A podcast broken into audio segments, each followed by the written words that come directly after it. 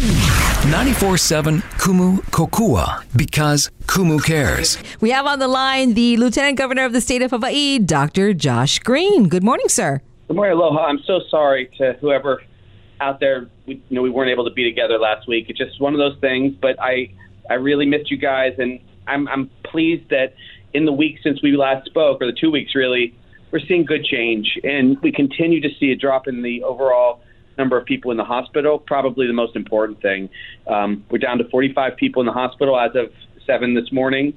As, as people probably read in the newspaper, we've reported some fatalities, uh, but those are mostly being reported from the surges that occurred in August, September, and early October, mm. because it does take time to, out of respect to the families, to make sure we do the data right. So that's what that's what that's a reflection of. But the fatalities are dropping on a day-to-day basis significantly now.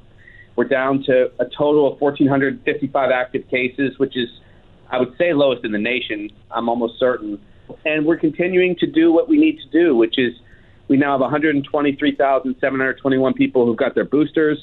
Our keiki, including my son, uh, Sam, who's 11, got his first shot. Uh, ages 5 to 11, we have 119,000 wonderful little citizens, young citizens. We're, we're doing what a lot of other states aren't doing, and that will probably keep us from having a significant challenge surge and and um, kind of do over of the pandemic. We don't want to do this again. We want to get through this. Yes, absolutely. Absolutely. Uh, Lieutenant Governor, can you help us understand what is happening in the hospital? So it's a wonderful piece of news to hear that specifically coronavirus hospitalizations are so low. I think earlier uh, you were mentioning that's the lowest point since uh, July, I think, um, with 43, yeah. 45 hospitalizations right now for coronavirus for Hawaii. Um, but in the meantime, our hospitals have never been fuller. In fact, this week we hit 2,400 people in the hospital. Mm. Um, the previous uh, record at the height of the pandemic was about 2300 23,000 uh, uh 2300 um, something right. and some change. So what is going on here? Uh, uh, what and and what kinds of takeaways should our listeners have? Well, the main thing that is going on is that we we we kind of paused on a lot of other healthcare for a long time. Remember the stories that we were talking about uh, back two and three months ago when the hospitals were so full, mm-hmm. when we peaked at September on September 3rd of 448 critically ill COVID patients in the hospital. We couldn't do things like some people couldn't get their um, breast cancer treatment because there was too you know there were too few nurses to care for people after surgery, or some individuals with heart attacks had to be managed in an outpatient fashion almost like just the medications rather than coming and get their um, stents or bypass surgery. Well, all those things that got put off several months ago are now being caught up on because these are very important things, whether it's a colonoscopy or uh, a treatment for a cancer or a hernia treatment. You know, someone's just getting their hernia repaired. All this basic healthcare stuff is now there. And then also, I will remind people here we are on November 12th. This tends to be when you start seeing surges in pneumonias and influenza, although we've got very little flu because people are wearing masks, right? Uh, still a lot of them. Mm-hmm. Um, but uh, that's another thing. Now, vaccinated people are not wearing uh, masks because they don't need to outdoors, and and a lot of people are starting to get a little over the whole um, restriction thing. I understand. I'm I'm human too, and so you will see some flu come back. But that's why the hospitals are full. It's mostly catch up on other healthcare procedures, and it's very important stuff. I, I can tell you as a family physician, you do need to keep your eye on some of those challenges, and that's that's where we are. But we do have enough beds and nurses, and we actually are absorbing some of the nurses that came and were the visiting nurses during that that great work that Hilton Raethel and the Healthcare Association did for the state of Hawaii with the DOH. That that brought those nurses here, and some of them wanted to stay and live here afterwards. So I'm proud of them. Mm, mm, thank you. Um, as a follow up, should people be worried? There's sort of like this uh, now. A lot of those nurses we did get to, you know, when uh, with the FEMA funding, bring uh, hundreds of nurses in, and some of them are staying on extended contracts. But also, there's that Kaiser strike that is, you know, kind of threatened, been threatened, and uh, some people are a little worried. I think about, you know, whether uh, the ability to get health care will be affected in some way. Should they be worried? Well, they should be mindful of it. I, I always worry whenever any of our healthcare systems are are at odds with one another. Because look, at the end of the day, the nurses and the physicians and the teams that work at these hospitals, they do like and respect each other very much, even love each other like family. But it's part of the business process, and they're going to have to work through it. I do worry about our our patients. About 20% of the state is cared for by the Kaiser system, and they do a great job. But if there's a strike, what will happen is some of that some of that uh, overflow will go to Queens and Cap, Kapiolani and HHSC and then Castle and all these other places. And you'll remember when we had uh, uh, the West campus go down. Remember when um, mm-hmm. when the, mm-hmm. the, Western facility dropped, and then this is before Queens acquired it. Well, when that was down, that's about what happened too. We saw a huge surge that came across the island over here to be taken care of by the other hospitals, and they were really overwhelmed. And it even backed up the neighbor islands, and it makes it more difficult to care for everyone. Now, I'm sure that they will resolve their their differences, and let me say something on both sides of the equation for them. On the one hand, Kaiser does a very good job taking care of patients, and and the management, I think, in general, takes a, does a good job business wise. Uh, so that's always been a good system. It keeps the cost down in healthcare. On the flip side, though, the nurses and uh, especially the mental health care workers have been quite overwhelmed and have really done so much work along with the docs, so much extra work during COVID, and that has to be respected. There can't, we can't allow ourselves nationally to have a shortage of mental health care, and I think that's one of the signature complaints that the Kaiser workforce is making that there's just not enough mental health care for people because more people were doing self harm. We lost some loved ones to self harm. We lost some people to addiction. A lot more people um, self medicated with drugs during the COVID crisis. Mm. So those guys have to be honored and they have to get more more support and help and probably even more resource. So I'm personally on your show and and I will talk to the management today at Kaiser. I'm going to ask them to uh, to be humble and they should both resolve their differences, maybe split the difference, but they need to they need to respect these union workers, and they also need to. The union workers are going to need to be taking care of patients because that's what they do best. So we'll we'll get this thing, this impasse broken. But in the meanwhile, the rest of the healthcare system will be ready to take care of extra patients. Okay, thank you very much, uh, Lieutenant Governor. What is going on with the mainland? Um, I've noticed kind of a down. Uh, they haven't mentioned it as much. What's been happening with it? Uh, they're, they're talking about surges, or at least as far as I've as what what I've been seeing. Uh, there are coronavirus cases surging in several U.S. states, but I just feel like I don't hear about it as much as I used to. Is there a reason You're for right that? About that. Well, I mean, I think people are aware that I I did a little travel last week, and I was able to see a couple cities. Yeah. I was out there to to have a talk actually about healthcare disparities specifically. They asked me to come back two years ago about I, they kept putting off the conference because of COVID, but I took the opportunity since I was you know traveled 6,000 miles to pop into a couple cities very quickly and see what's going on and talk to leadership across those places. And to be frank, they're just over it. They they have they have become kind of numb by the by the pandemic. And mm. so what you will see is in the airports, people are wearing masks and being safe. But in public places all across the country, they are really reluctant to continue to socially distance or wear masks. It's hmm. being de emphasized. Uh, the challenge that they have is unlike Hawaii, where we've vaccinated fully 72% of our people and 88.3% of all those eligible, five and older. 88.3% from five and up hmm. have at least initiated the vaccine. They're nowhere near that. Their their national vaccination rate is closer to 58%, Oof. which is a big difference. And they are just not emphasizing getting shots. So, because of these things, we're going to see outbreaks. Uh, hopefully, they will not overwhelm their hospitals, but I worry. I think they're going to have a tough, like a really tough January and February. Uh, and so I think they're going to experience uh, in January and February what we experienced in September and October, which mm. was hmm. the Delta surge where we weren't fully vaccinated. Mm. Okay, yeah, because uh, I mean, and I can only go according to what I what I see. But you know, you on Saturday you're watching a football game with like fifty thousand people at a, at something, and then Esme and I are at a football game with you know four thousand people, and we're all yeah. wearing masks and stuff. And you go, you watch the stuff on the mainland, and people go, "Whoa, what's the deal? How come we can't do that?" And I'm like, "Well." Because we're vaccinated at, you know, like you were saying, 72, 73%, yeah. and these yeah. guys are not. And it, it will come back to you at some point in time. It's going to boomerang around. It just it takes a little while, right? It, it does. It usually takes six to eight weeks to see the big surges, and they're gonna they're gonna experience them, and they're gonna experience them smack dab in the middle of the time when the winter is surging. That's the problem, right? Um, when they because they go back indoors, it was kind of cold. I mean, it was like 28 degrees when I was visiting my mom, and so everyone's going back inside and they're starting, you know, putting the fireplace going again and all that stuff. And it's uh, that you know they need to get boost. Like I made sure my mom got a booster, put it that way, mm-hmm. because I was really worried about her when she goes to their grocery stores and and seeing a lot of people not wearing masks. Now you have a mixed bag. You have some people that are full true believers, right, who just do the right thing and Yeah. get immune, Right. and then you have other people that are just not, you know, they're not willing to. And so, I just I worry about them. I mean, I think that you know how we had that conversation about crisis standards of care mm-hmm. and rationing care, something Yeah. I'm completely against.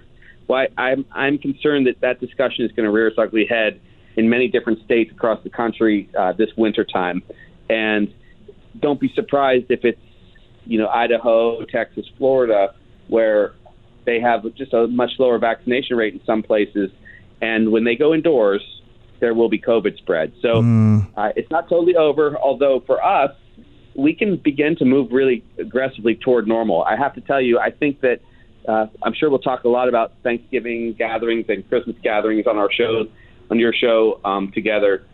Uh, it's going to be fine and safe for us as long as people are vaccinated and, and have had boosters. There should not be significant added cases. It should be minimal.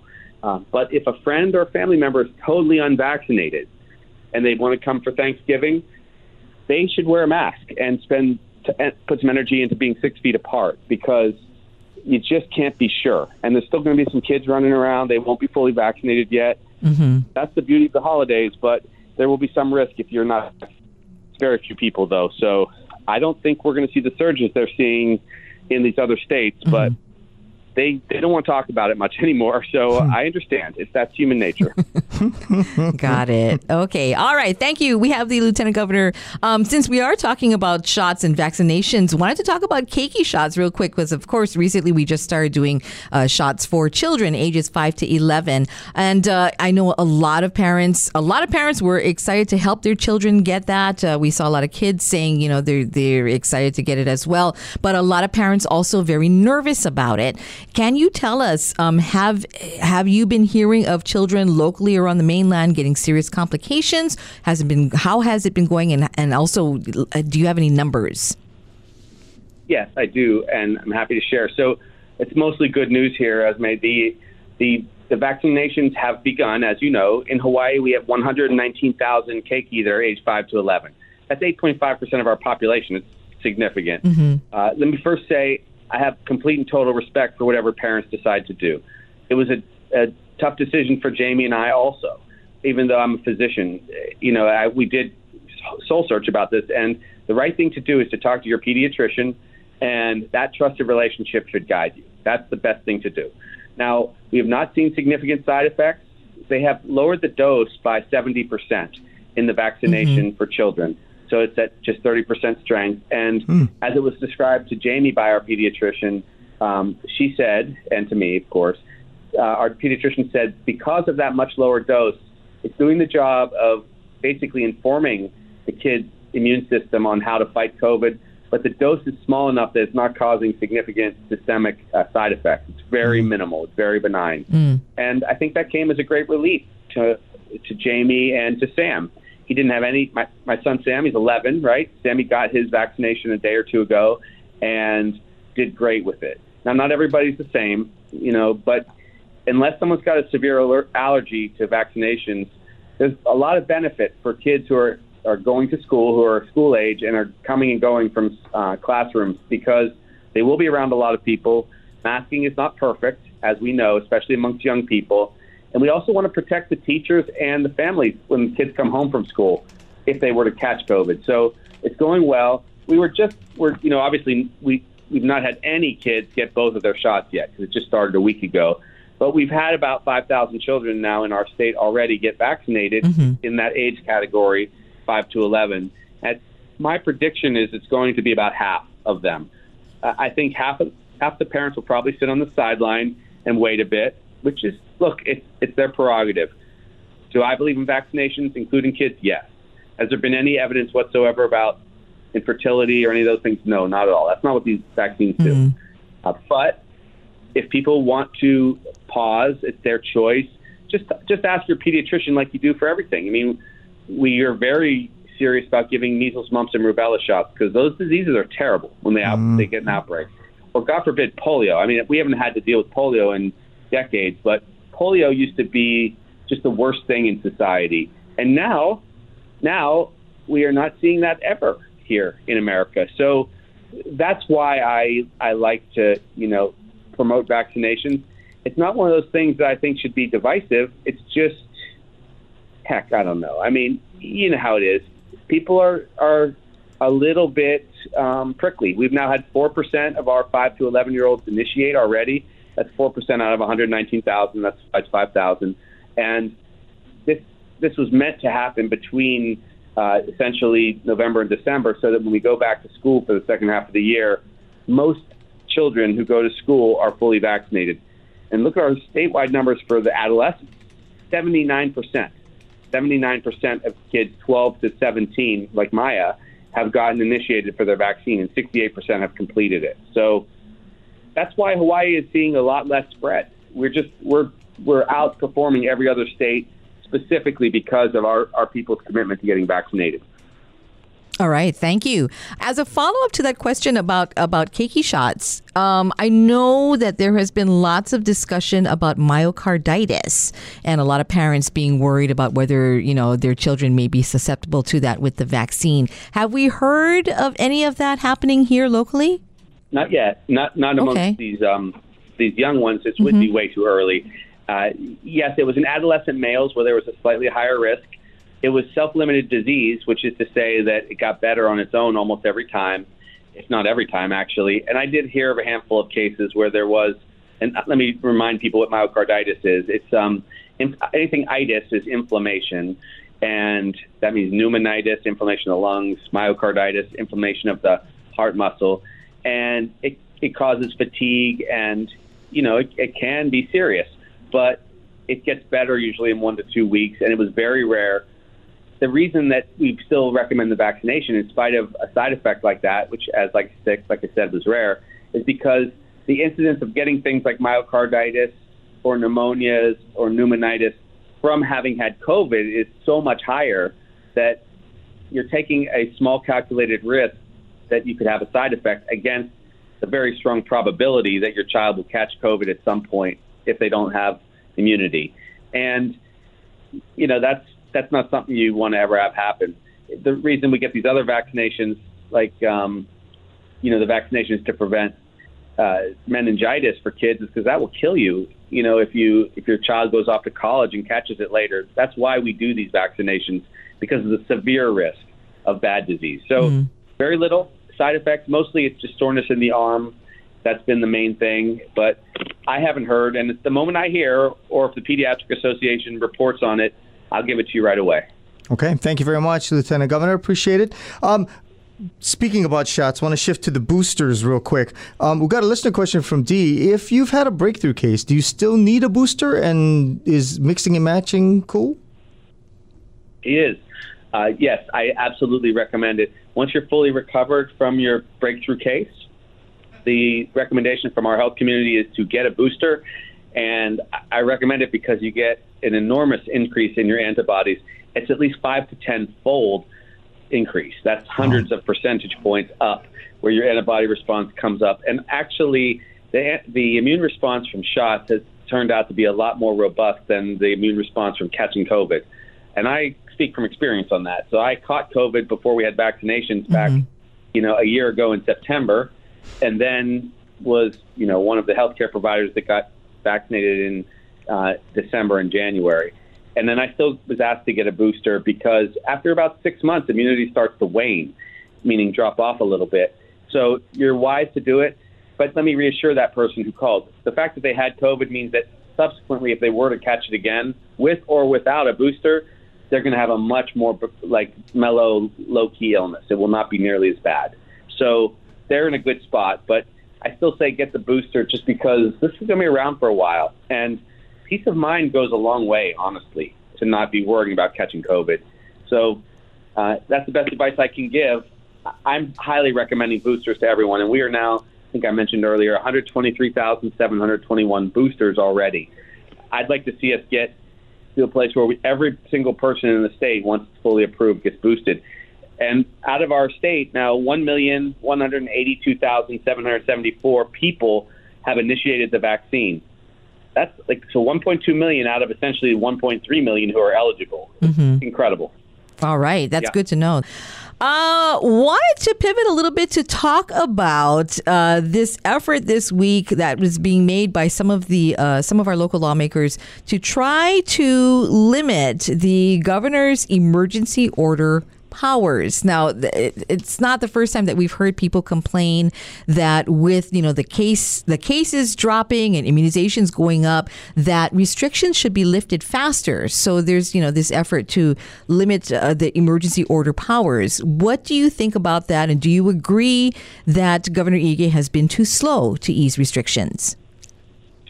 Well, this may sound a little bit um, unusual for, coming from a guy who is running pretty hard to perhaps become governor someday, but I, I, I actually think that the legislators are right. I think we should limit uh, the use of emergency powers after this long a time. There are times when you have to use emergency powers for a short time to get through crises, and that's a good way to use it. And I think that there could be value sometimes if, if for instance, the legislature doesn't take action on something like, say, our housing crisis or homelessness. Sure, then you the governor has to act, but. I- agree. I mean, I, what the governor would tell you, and maybe the attorney general, is some of these things needed to be done while the legislature is out of session. But I'm a believer that the legislature should jo- drop into a quick three day special session if they need to and handle things because they're very close to the people. Uh, I, I am too. I lived as a legislator for 14 years, and I remember that. And if you use emergency powers too long, it really g- goes around the legislative process.